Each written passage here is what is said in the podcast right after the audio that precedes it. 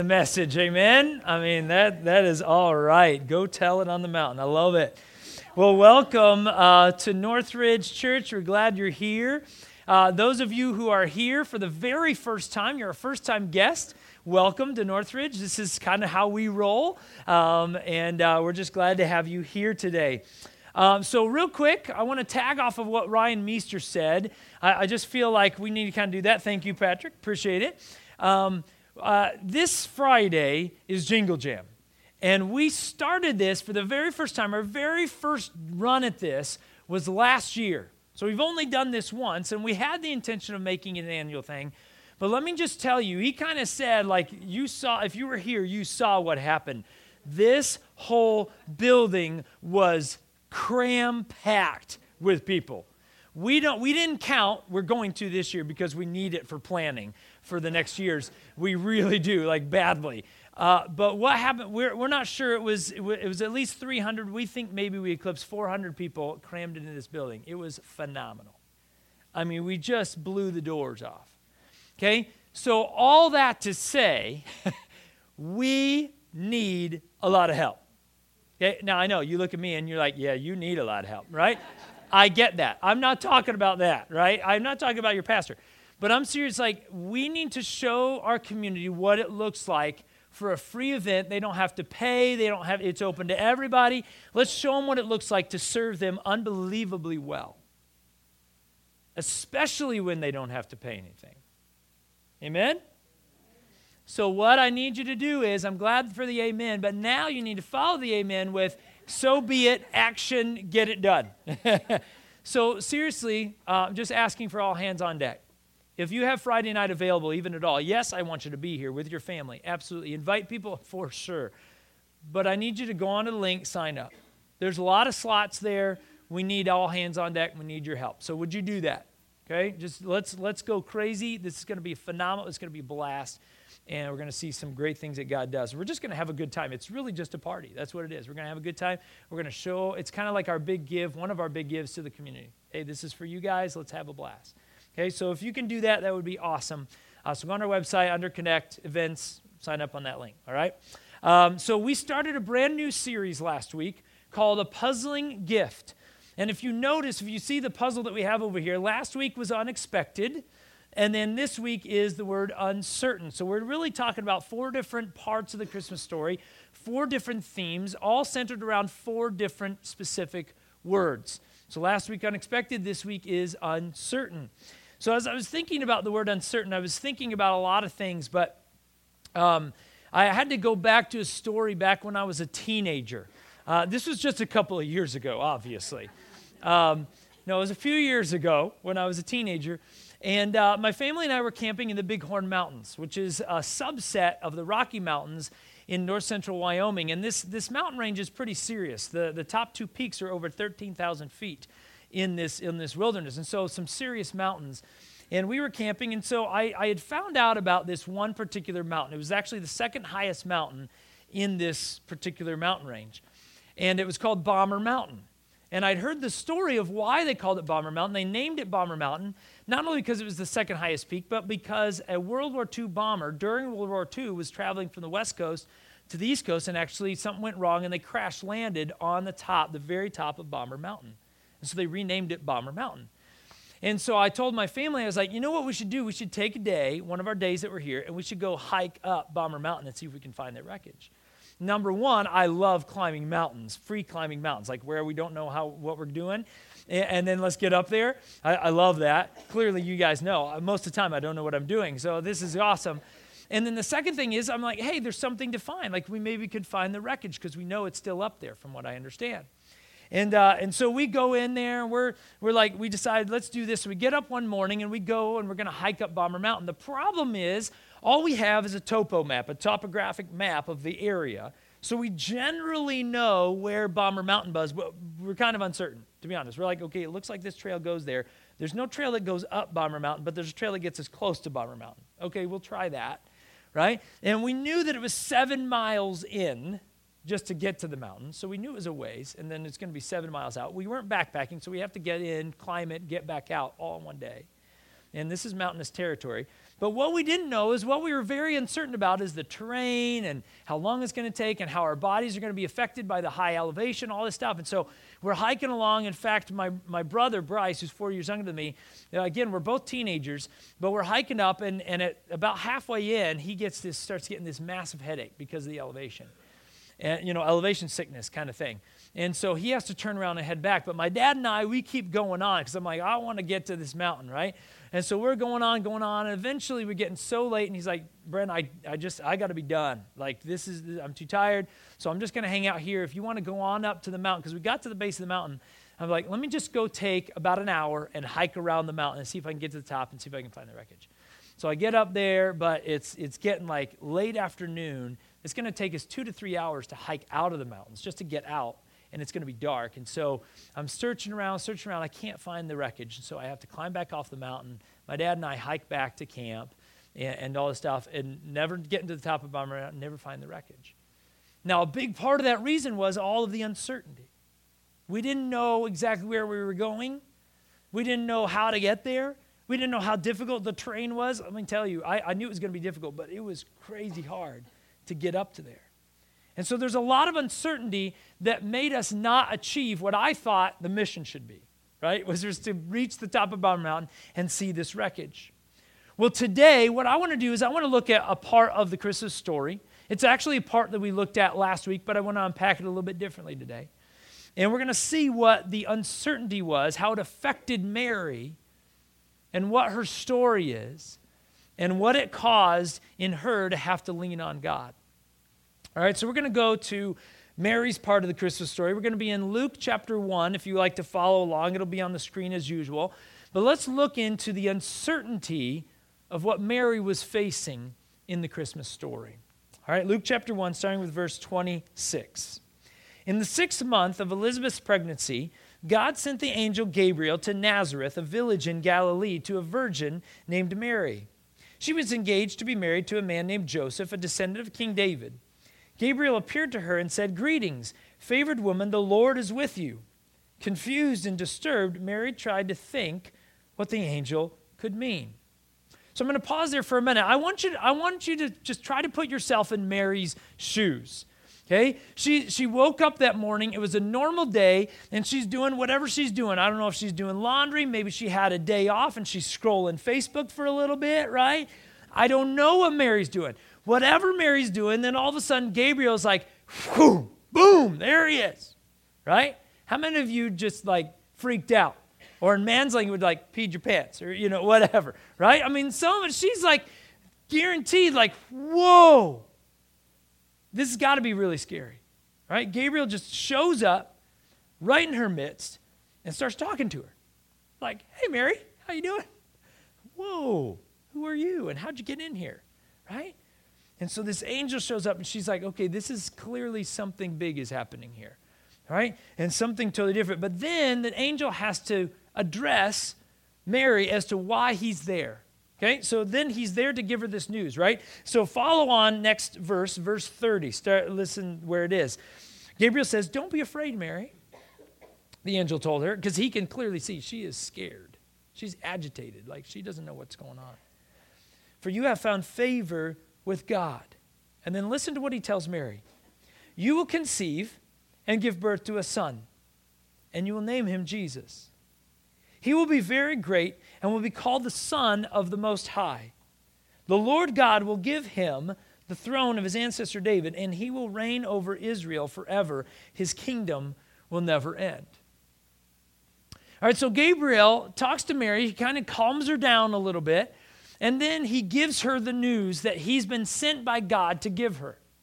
Now, we all heard what Gabriel, I just read it, what Gabriel says, right? Let me just sum up. Gabriel says, okay, Mary, basically the gist is this you're going to have a baby, it's going to be a boy, you're going to name him Jesus. Oh, by the way, he's the Son of God, and he's going to rule over Israel forever. Right? That's kind of the summary. Like that's that's all he gives. Now, now, we kind of focus on that, and that's pretty amazing stuff, right? Mary hears all that. It's like, wow. We're like, oh, the Christmas story. Oh, la, right? We have to feel like we have to sing angel songs, right? Because we heard the Christmas story. But I want you to go into Mary's shoes. And I want you to think about This is what the angel Gabriel told her, but this is all he told her. I want to talk about what he didn't say. You know what the angel Gabriel didn't say? For example, he didn't give her a parenting book. what to expect when you're expecting. We all know we need that one, right?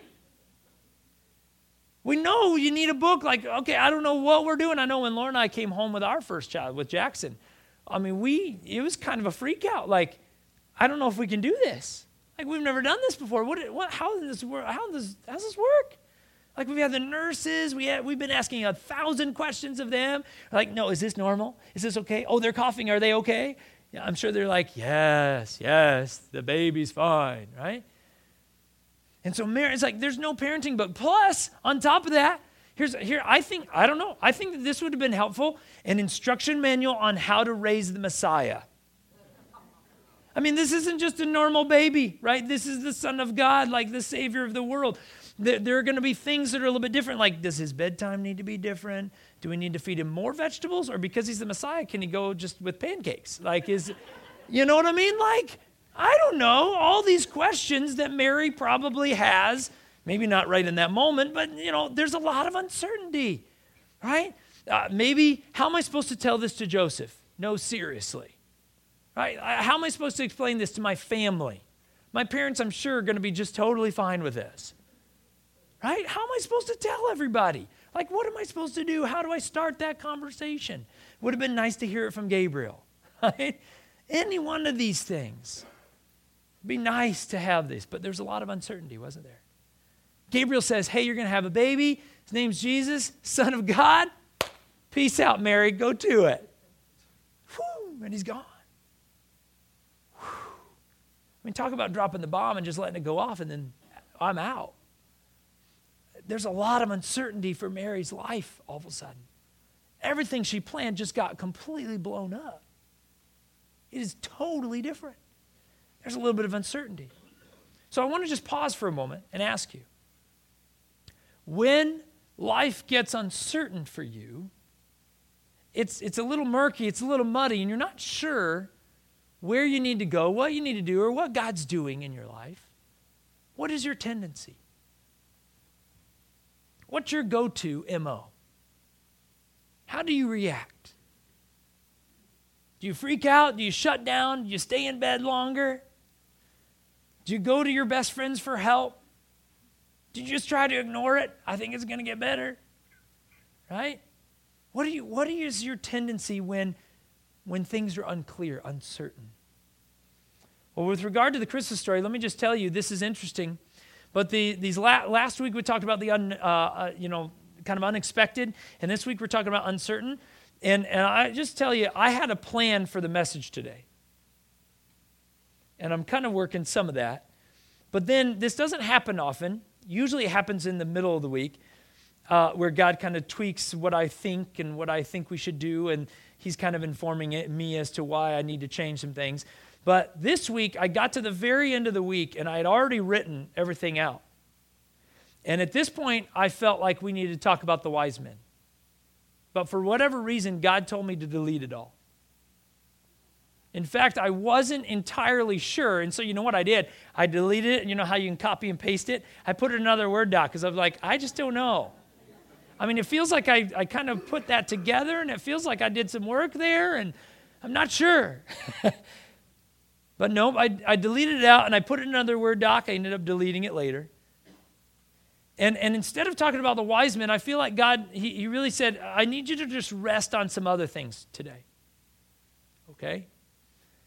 And, and I just, so I'll say this just to kind of connect some dots where, where I think God wants us to go. When you think about Mary and all the uncertainty in her life now when Gabriel showed up that day, if you think about Joseph and all the uncertainty there, right? I mean, he threw his lot in with Mary. We talked about that last week, right? He didn't have to, but he did. He took on the shame, the shame that Mary had to feel by accepting her and saying, Nope, I'm still in this. Let's do this. God called us to this. Think about the wise men. The wise men they, they see a star, and all they know, literally, all they know is I have to, we have to follow the star. they don't know where the star is going. They don't know how far it is. They literally traveled maybe hundreds, perhaps thousands of miles if they came from Asia Some people think that they maybe came all the way from Asia. We're talking months of travel, months of their life, and they don't even know where they're going. In fact, when they get to Israel, we know that they didn't know where they were going because when they get to Israel, they have to go ask King Herod for directions. By the way, side note, this is funny. We know that these guys are kind of strange because they ask for directions. Like, men know. It doesn't matter if you know where you're going or not. You don't ask for directions. That's silly. Anyway, that's just a side note. That's just my own thought. But, but I mean, they stop at King Herod and they ask for directions. They're like, where's the king, you know, newborn king of the Jews? And they find out that King Herod is a threat to them and to Jesus. Well, that was pretty uncertain territory. And then they have to go back home on a different road. All these things, the whole Christmas story, the shepherds, everything was uncertain. Everything was uncertain. So the Christmas story reveals something to you and to me. Something about God that I think is really important and that I think He wants us to rest in for a minute. And that is that quite often God does this to us. He shows us a direction or He tells us something that He wants us to do or to be, but then He doesn't illuminate the whole path. Some of you know what I'm talking about, don't you? Because God has called you to do something, you're like, I don't know. Sometimes He says, delete part of your, like a third of your message. I don't know. I'm going to paste it over here just in case. Right? Because it's uncertain. It doesn't make any sense to me. There's a lot of times that God shows us a direction to go, but then He doesn't illuminate the path to get there. He doesn't show us all the steps that we need to take. Let me just tell you that you're sitting in a practical example of how God does that. Northridge Church came to be exactly this way. When Laura and I lived in North Dakota, God was very clear that He wanted us to move to Dane County, Wisconsin, and plant a new church. He didn't tell us anything else. He just said, You're moving to Dane County, you're going to plant a new church. That was it. I was like, Well, where? And what kind? And by the way, I've never even led a church, let alone started one. Seriously. And, and so, so we moved to Dane County. Laura and I moved to Dane County, and we lived on the south side of Madison town, kind of in between Fitchburg and Verona, for about eight months as we prayed and as we, we knew that we were supposed to plant a church, but we didn't know exactly where. Is it Madison? Is it Verona? Is it Waunakee? Is it Middleton? Is it like suburb? Is it downtown by the campus? Is like where are we supposed to go? We don't know. We just know Dane County. That's it. Well, eventually, then God said, okay, I'm going to show you kind of the, the laser pointer. Now, now we need to know where we go. Okay, Waunakee's the place. All right. So then we moved. After eight months, we moved into Waunakee. Right? Still, I'm still have this side job that I'm working down on the south side of Madison. So I drive from Waunakee down to the south side of Madison, work there, drive back. Still starting to plan and figure out the church. Then the next question is, what are we going to call the church? Okay, right? We need to work through that. Okay, the name is Northridge. This is the mission. This is the DNA. Yes, all churches are like, glorify God, bring people to salvation in Jesus, all kinds of, but how are we going to do that? Right? We're going to do go tell it in a rocky way, right? That's what we're supposed to do. We had to determine that. But then that kind of one of those big ultimate questions, again, he didn't show us any of these steps until we got right up on it. Right? So it's kind of like we're driving and then the headlights all of a sudden like illuminate, oh, oh, okay. And, and one of our big questions was how in the world do we even start this? Like how do, how do you start a church? Now, what we knew is most churches start by they set a date. All right, this particular Sunday, this is our launch date. We're going to do everything like we're going to have this big thing, and we're going to launch on this Sunday, and that's what we're going to do. That's what most churches do. But for whatever reason, we felt like that's just not us. We, we don't feel like God wants us to do that. That doesn't make sense to us. We only have seven adults. It'd be kind of awkward with seven people. Right? It's not really a church, it's kind of like a small group. Right? And so, what can we do with seven adults? And by the way, that seven adults had grown from three. in the months that we lived here in Waunakee. And so what we came to, what God became, it became very clear. We need to start with the children's ministry. We're not going to start with Sunday morning services. I know that seems weird, but we're not going to do that. We're going to start on a Wednesday night and we're going to have midweek children's ministry. Let me just tell you, and, and you guys have heard this part of the story. I haven't told some of this, but um, that Tuesday night before that Wednesday, that first one, where we'd sent out things and said, hey, we're going to have this new thing called Northridge Kids. Nobody knows anything. I mean, I couldn't hardly sleep Tuesday night before. I trusted in God, but I was just anxious. I was so nervous. So I said, God, is this the right step? You know what I'm saying? Like I feel like this is the right step, but I then you second guess and you're like, I don't know. I feel uncertain. But then we get to that Wednesday and it was the right step. God miraculously brought 26 kids that first night. Just and, and, and, and it was that time and many other times before and since that I know, okay, God, you've got this. I need to keep my hands off. I just need to be there. I just need to be faithful. And the truth is, there's a lot of uncertainty in how God works. He just leaves it that way. There's a tension there. And there's this, there's this belief that we have, this, this thing that is called faith. You guys have heard of faith, right? And you've heard people say, well, you just need to have faith. You just need to have faith. Well, what in the world does that mean? Have you ever wondered that? What does it mean? Like, you just have to have faith. Just have faith. Okay. What do you mean? On Hebrews chapter 11, there's this big long list. It's called the Hall of Fame of Faith, is what it's called by some people. I don't know who called it that, but whatever. That's what it's called. That's what I've heard. I'm like, well, okay, whatever. But it's a list of people in the Bible, in God's Word, who did amazing and great things because they had incredible faith or trust in God. But what's interesting is right before you get into that list of all those people that had great faith, Hebrews, the writer of Hebrews, gives us a one verse definition of faith. I want you to hear what he says. This is in the NIV version. I didn't put it on your handout that way. Sorry, that was my bad. But this is the NIV version. Listen what it says. It says, Now faith is confidence in what we hope for and assurance about what we do not see. Confidence in what we hope for and assurance or certainty of what we do not see. Okay? It's let, let, me, let me just try to illustrate kind of how this thing of faith works, right? So if, if you kind of think of life a little bit this way, think of life uh, maybe like a, a, a set of stairs, okay? Yeah, those are stairs. Looks like a dinosaur's back, but we're going to go with it. I am not an artist. I'm, I'm, a, I'm just not an artist, okay? I'm a pastor, people. Deal with it, all right? Okay, so these are these are your steps though. And, and so if this is kind of how life works, right? Okay, as you step up in life, one thing that I know God does with you and I is that He's always calling us greater to deeper to closer to Him, right? He, he's never like, you know what, you're good.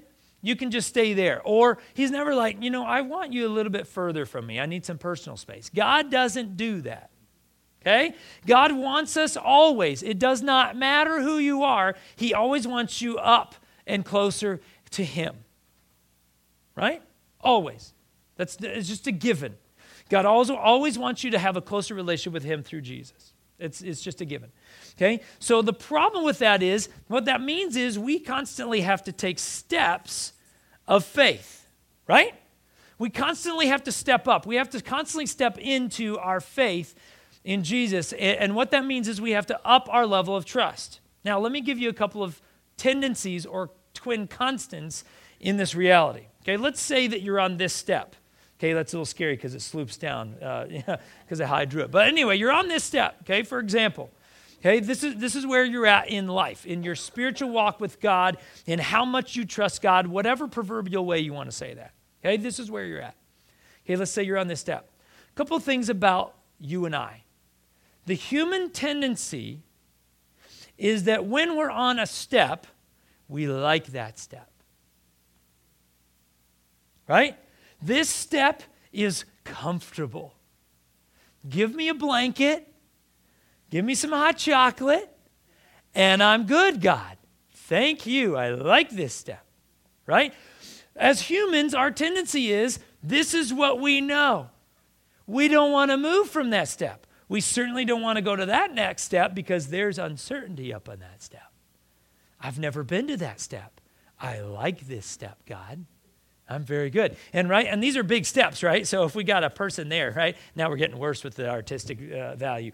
But I mean, you can't see the next step until you get there. Right? It's just how this works. I know it'd be nice to be like, survey the land. How's the step look? Let's test it. The boards are creaky, but we're good. Right? There's no testing there. It's like you've got to go to the next step or you don't. And God calls you, He's always calling you up, calling you deeper. Always. And the question, I mean, this is one of those things that we like safety, right? Now, here's, let me give you another dynamic of this step. As human beings, let's see if this isn't true. What we tend to do as humans, I know I do this, is I tend to look at everybody else in my life and around me and people I know and people I don't know, and I'm worried about where they're at and what steps they're on more than what step I'm on. Does that sound familiar? So, what that does is, why do we do that? Let me tell you why we do that.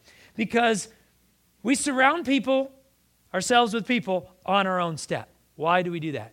Because we look around, and when God calls us up to that step, we look around and say, Well, God, they're all on this step. I love these people. They're good. Like if I step, I, I might kind of, they might think I'm strange. Like I like these people. These are good. And it also, we look down on these people that are a step or two behind us in our faith, and we're like, man, they really need to get to work.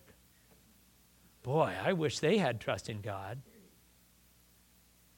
I know you don't say that out loud, but let's be honest. We think that. Oh, yeah, right here, right here. We believe that. We're like, well, I'm doing better than they are, though. I mean, they don't, they don't even believe in God yet. Really? And then we look up these people. You know, we think about most of these people, these people that really are trusting God at a higher level, weirdos. you do. We do, don't we? we? I mean, we do. We think that way. We're like, oh, those guys are fanatics. Like they live for Jesus every day? Wow. Sundays are good, but I mean, it, God doesn't have place in the schools. Uh oh. Yeah, I just said that out loud. Yeah. Oh, God doesn't have place in the business world. Really? oh, dear goodness, we need God in all those places more than He is. We kicked Him out. And now we wonder why we have issues. And we think of these people as fanatical and weirdos. And then when God calls us, we're like, I don't want to be one of them. Right? But the truth is that God is constantly calling us up. And the question is, are you willing to take that step? Even though I, I, just, I, I guarantee you, it's going to be uncertain. It's not going to be comfortable. It's just not. I, very rarely have I been comfortable at Northridge. And it's constantly because God is calling us to do something new and different and bigger. Right? There's always something. And so this, this constant of God is always calling us up and up and up. And there's a lot of uncertainty with it, and we get that. But we need to kind of follow him. And, and the truth is, this is how God works. Do you guys understand? This is something that he shows us, not just in the Christmas story, but in the Bible, right? That he's going to call us to that extra trusting level that extra faith. And he says, okay, you're good here, but now I need you to go here. And then when we get here, there's always another step, right? And then there's, there's like a hundred more steps that we never are sure that we're seeing. And we're like, yeah, but I'm good here. Yes, you are. But then I have another hundred levels that you don't even know about.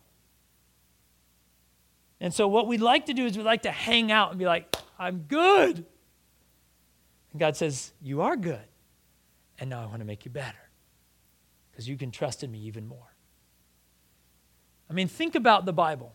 And I don't have time to read all these stories, but just think about this. Think about Moses.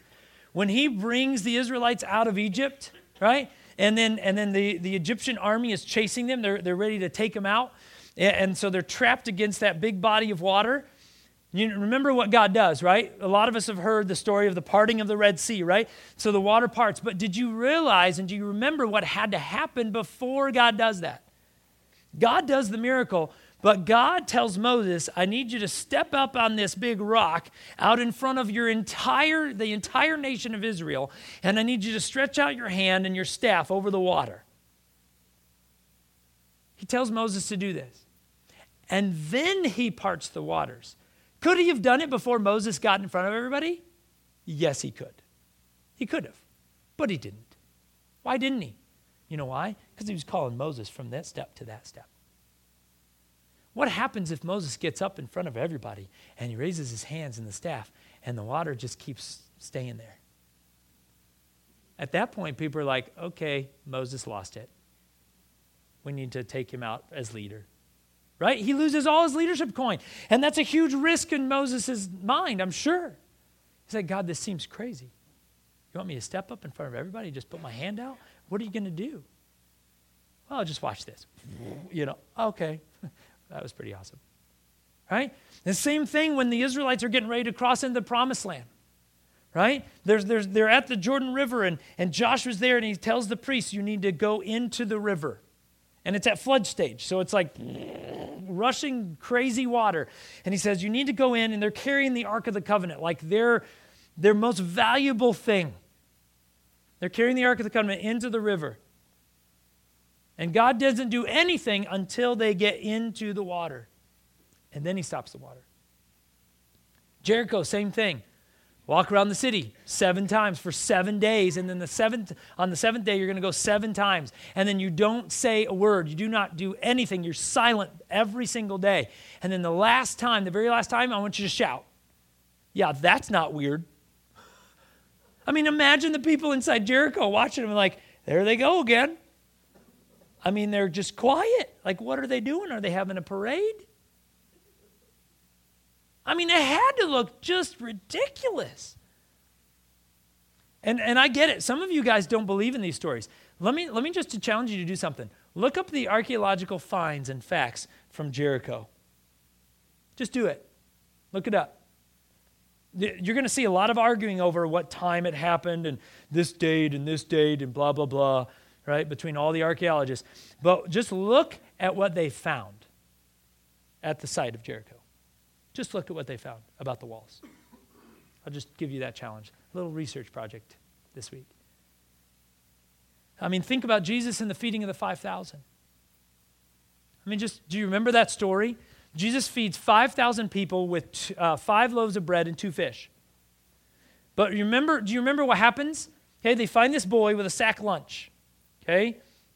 And, and so they say, hey, can we use that lunch? Yeah, we can use the lunch. All right, five loaves, two fish. We've got 5,000 people. I don't think it's probably enough, Jesus. right? And so Jesus blesses it right? And then they start passing the food out. But I, I want you to catch something. And if you, have heard me preach on this passage, I, have I've talked about this once before. The food didn't multiply when Jesus blessed it. I'm not saying the blessing wasn't important, it was important. But the food did not start multiplying when, when he blessed it. You know when it started multiplying? When the disciples started handing the food out. In other words, the disciples had to trust that there was going to be enough food there and I joked, I know when I preached on this before, I joked, it's kind of like, you know, Peter and the others are like, take a really small piece of bread. right? And then there's like more bread, and then there's more fish, and there's more bread, and there's more fish. And they had 12 baskets full after. But it did not multiply until the disciples had to trust that Jesus was enough. You see how God works? He asks you to take the step into the uncertainty when you're not going to be sure. And he says, I'll show you. I'll show you. Just trust me. I need you to take that step. I know it's scary. I know it's uncertain, but I need you to take the step. Well, like everything, I don't know about you, but as a person, I operate way better when I know what's going to happen. Anybody in the room with me? I am way better with certainty. I'm way better with certainty. I, I just am. And I'm probably better with certainty more than other people. Like some people are really big risk takers. Let's jump off the cliff. Oh, I should have grabbed the parachute. No, oh, it's a good idea. You know, me, I'm like, check the parachute. Let's try the parachute. Let's check it again. Let's try the, the actually the secondary parachute. Let's pull it. Yep, it works. You know what? Let's try it one more time just to make sure. Right? That's kind of where I'm at. So certainty is kind of a thing. So let me just give you a practical example of this, how I know I operate as a human. And, and you guys will probably relate to this. So, as a lot of you know, Laura and I hit a deer a few weeks ago. That's not the way to take a deer, by the way. the hunters have it right. This is a more expensive way to do it. But anyway, um, so we got our deer, right? But we totaled our van in the process, all right? Airbags and everything. And so, again, this story is for another time. But, uh, but as a result, we had to look for a new vehicle. best process in human history ever. Love looking for vehicles. Bam, bam, bam, bam. I just want to hit myself in the face, actually, more than that, but whatever. And so, so we had to look for a vehicle. So we, we spent about a week like looking online, going to dealerships, just doing all this stuff, right? So we finally end up at a dealership to drive this van that we found online. And they had it all ready for us. We jump in the van. It's like, oh, this van is terrible. It smells funny. You know what I'm talking about? Kind of get into a vehicle, you're like, what is that? It's kind of that one of those. And we look at it, we're like, wow, I don't know. I don't know what they were driving in this van. I'm like, this is a mess. It just wasn't good. So then they like, here's another one, and the salesman didn't even bring that one out. He said, if you didn't like that one, you're not gonna like this one. Seriously, it was like, okay, we get it. It was worse. Got it. And then another salesman comes in. and He says, Hey, I, I, hear you're looking for a van. I have this van. It's actually two years older than what you're actually looking for, but it has less miles. And we looked at the price. We're like, Oh, the price is pretty decent. Actually, that's pretty good. Uh, and so, yeah, let's try it. Well, the problem was they had just traded it in the day before. So it hadn't been cleaned, hadn't been inspected, like nothing. Yeah, this is like God's provision stuff, too. So, again, this is a whole other story for another day, but I'm just telling it for a specific reason. So we're getting down to it. We're haggling over the price. My favorite thing. Oh, oh hate it. We're haggling over the price. We're kind of getting down to it where, like, Laura and I are pretty serious about the van. But the problem was they took us for a ride in the van, but we couldn't drive the van because they haven't inspected it yet. Right? And so Laura and I both made it known, but at the very end, it was kind of like, listen, guys, so we're, we're, we're pretty serious about the van. You know, we don't want to be like, the van is awesome. Make us pay as much as you can. But we said, you know, we're pretty interested in the van. Straight face. Very good. But we need some things to happen first, right? But, but what's, what, I, what I told him is, you know, it's going to be really hard to purchase this van without us actually sitting in the seat and driving it. We need to see how it feels when you hit the accelerator, the gas, you know, the, the brake, like see the sight lines. We need to feel how the seat feels, right? You guys get this? We need a test drive. We, we don't need to ride in the van, we need to drive the van. So they, they worked some things out. We figured it out, bought the van. But here, I bring it up to bring up this. You and I, our human tendency is we want test drives before we step. Right? We want safety nets. We want certainty. God, I want some promises. If I go here, I, I need to know some things before I go. And th- that's before I step. I'm not going to step and then you show it. I, I, I want to know beforehand. It's kind of like the test drive. Can I be honest? That's not generally how God works. Because He loves you more than that. It's kind of like us tying our kids' shoes for them. At some point, we know, right? or, or just any of those things. We've got to help them to do it on their own. They have to trust. You have to trust. I have to trust. God does not allow us have test drives sometimes because it's the best way for us to learn our trust and our faith in Him.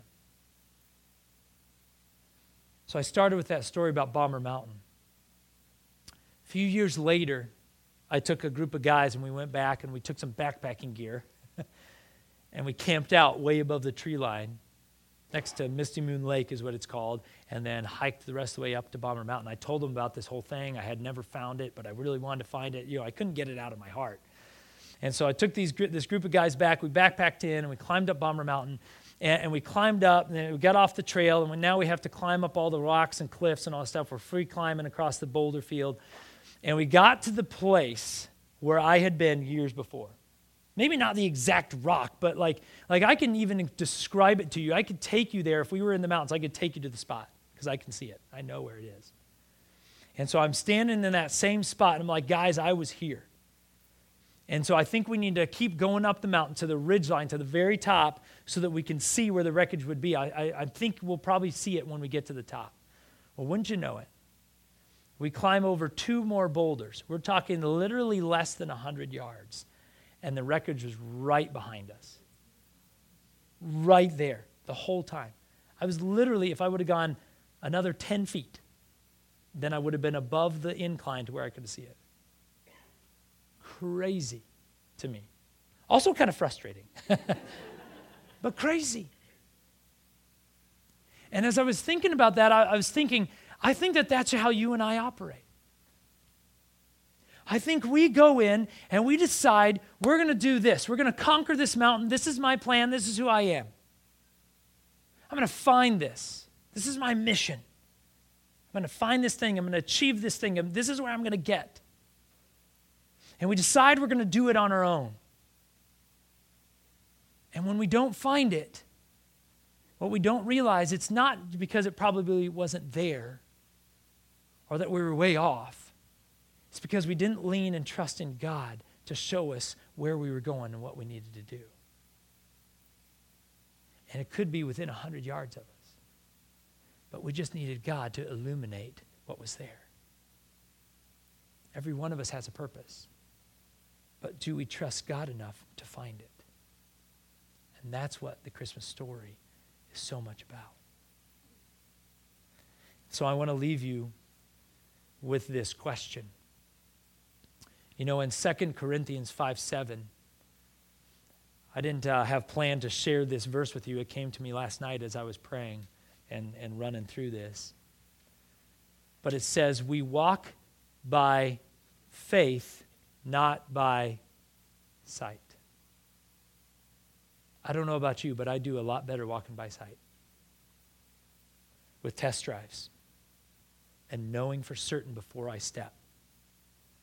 But God tells me all the time, He's constantly showing me, nope, you're going to need to take the step before I show you what the step looks like. I need you to walk by faith and not in your human intellect, not by sight. So let me ask you what do you need to trust God for? What do you need to surrender? It is not a question for any one of you in here what you need to surrender or if you need to surrender. It is a question of what it is. Trust me, I know I've got multiple things. Some things that I know, and a lot of things that God hasn't even shown me yet. Steps that I need to take. But those things that you might know already right now in your life, where's God asking you to trust Him? And maybe you haven't yet.